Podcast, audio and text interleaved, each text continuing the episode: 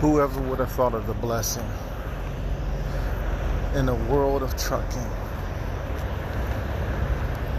could have never thought this would be any kind of passion of mine. It's a great and wonderful thing. You know. I'm thankful for God having His mercy and grace upon me, which I completely do not deserve. I don't say that to be humble, I say that to be true. I walk around this giant beast, a great portion of what moves America, and I'm proud to say I'm one of the clan.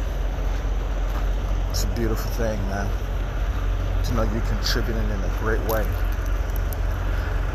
to a country that helped raise you. God bless America and everybody around us. Peace.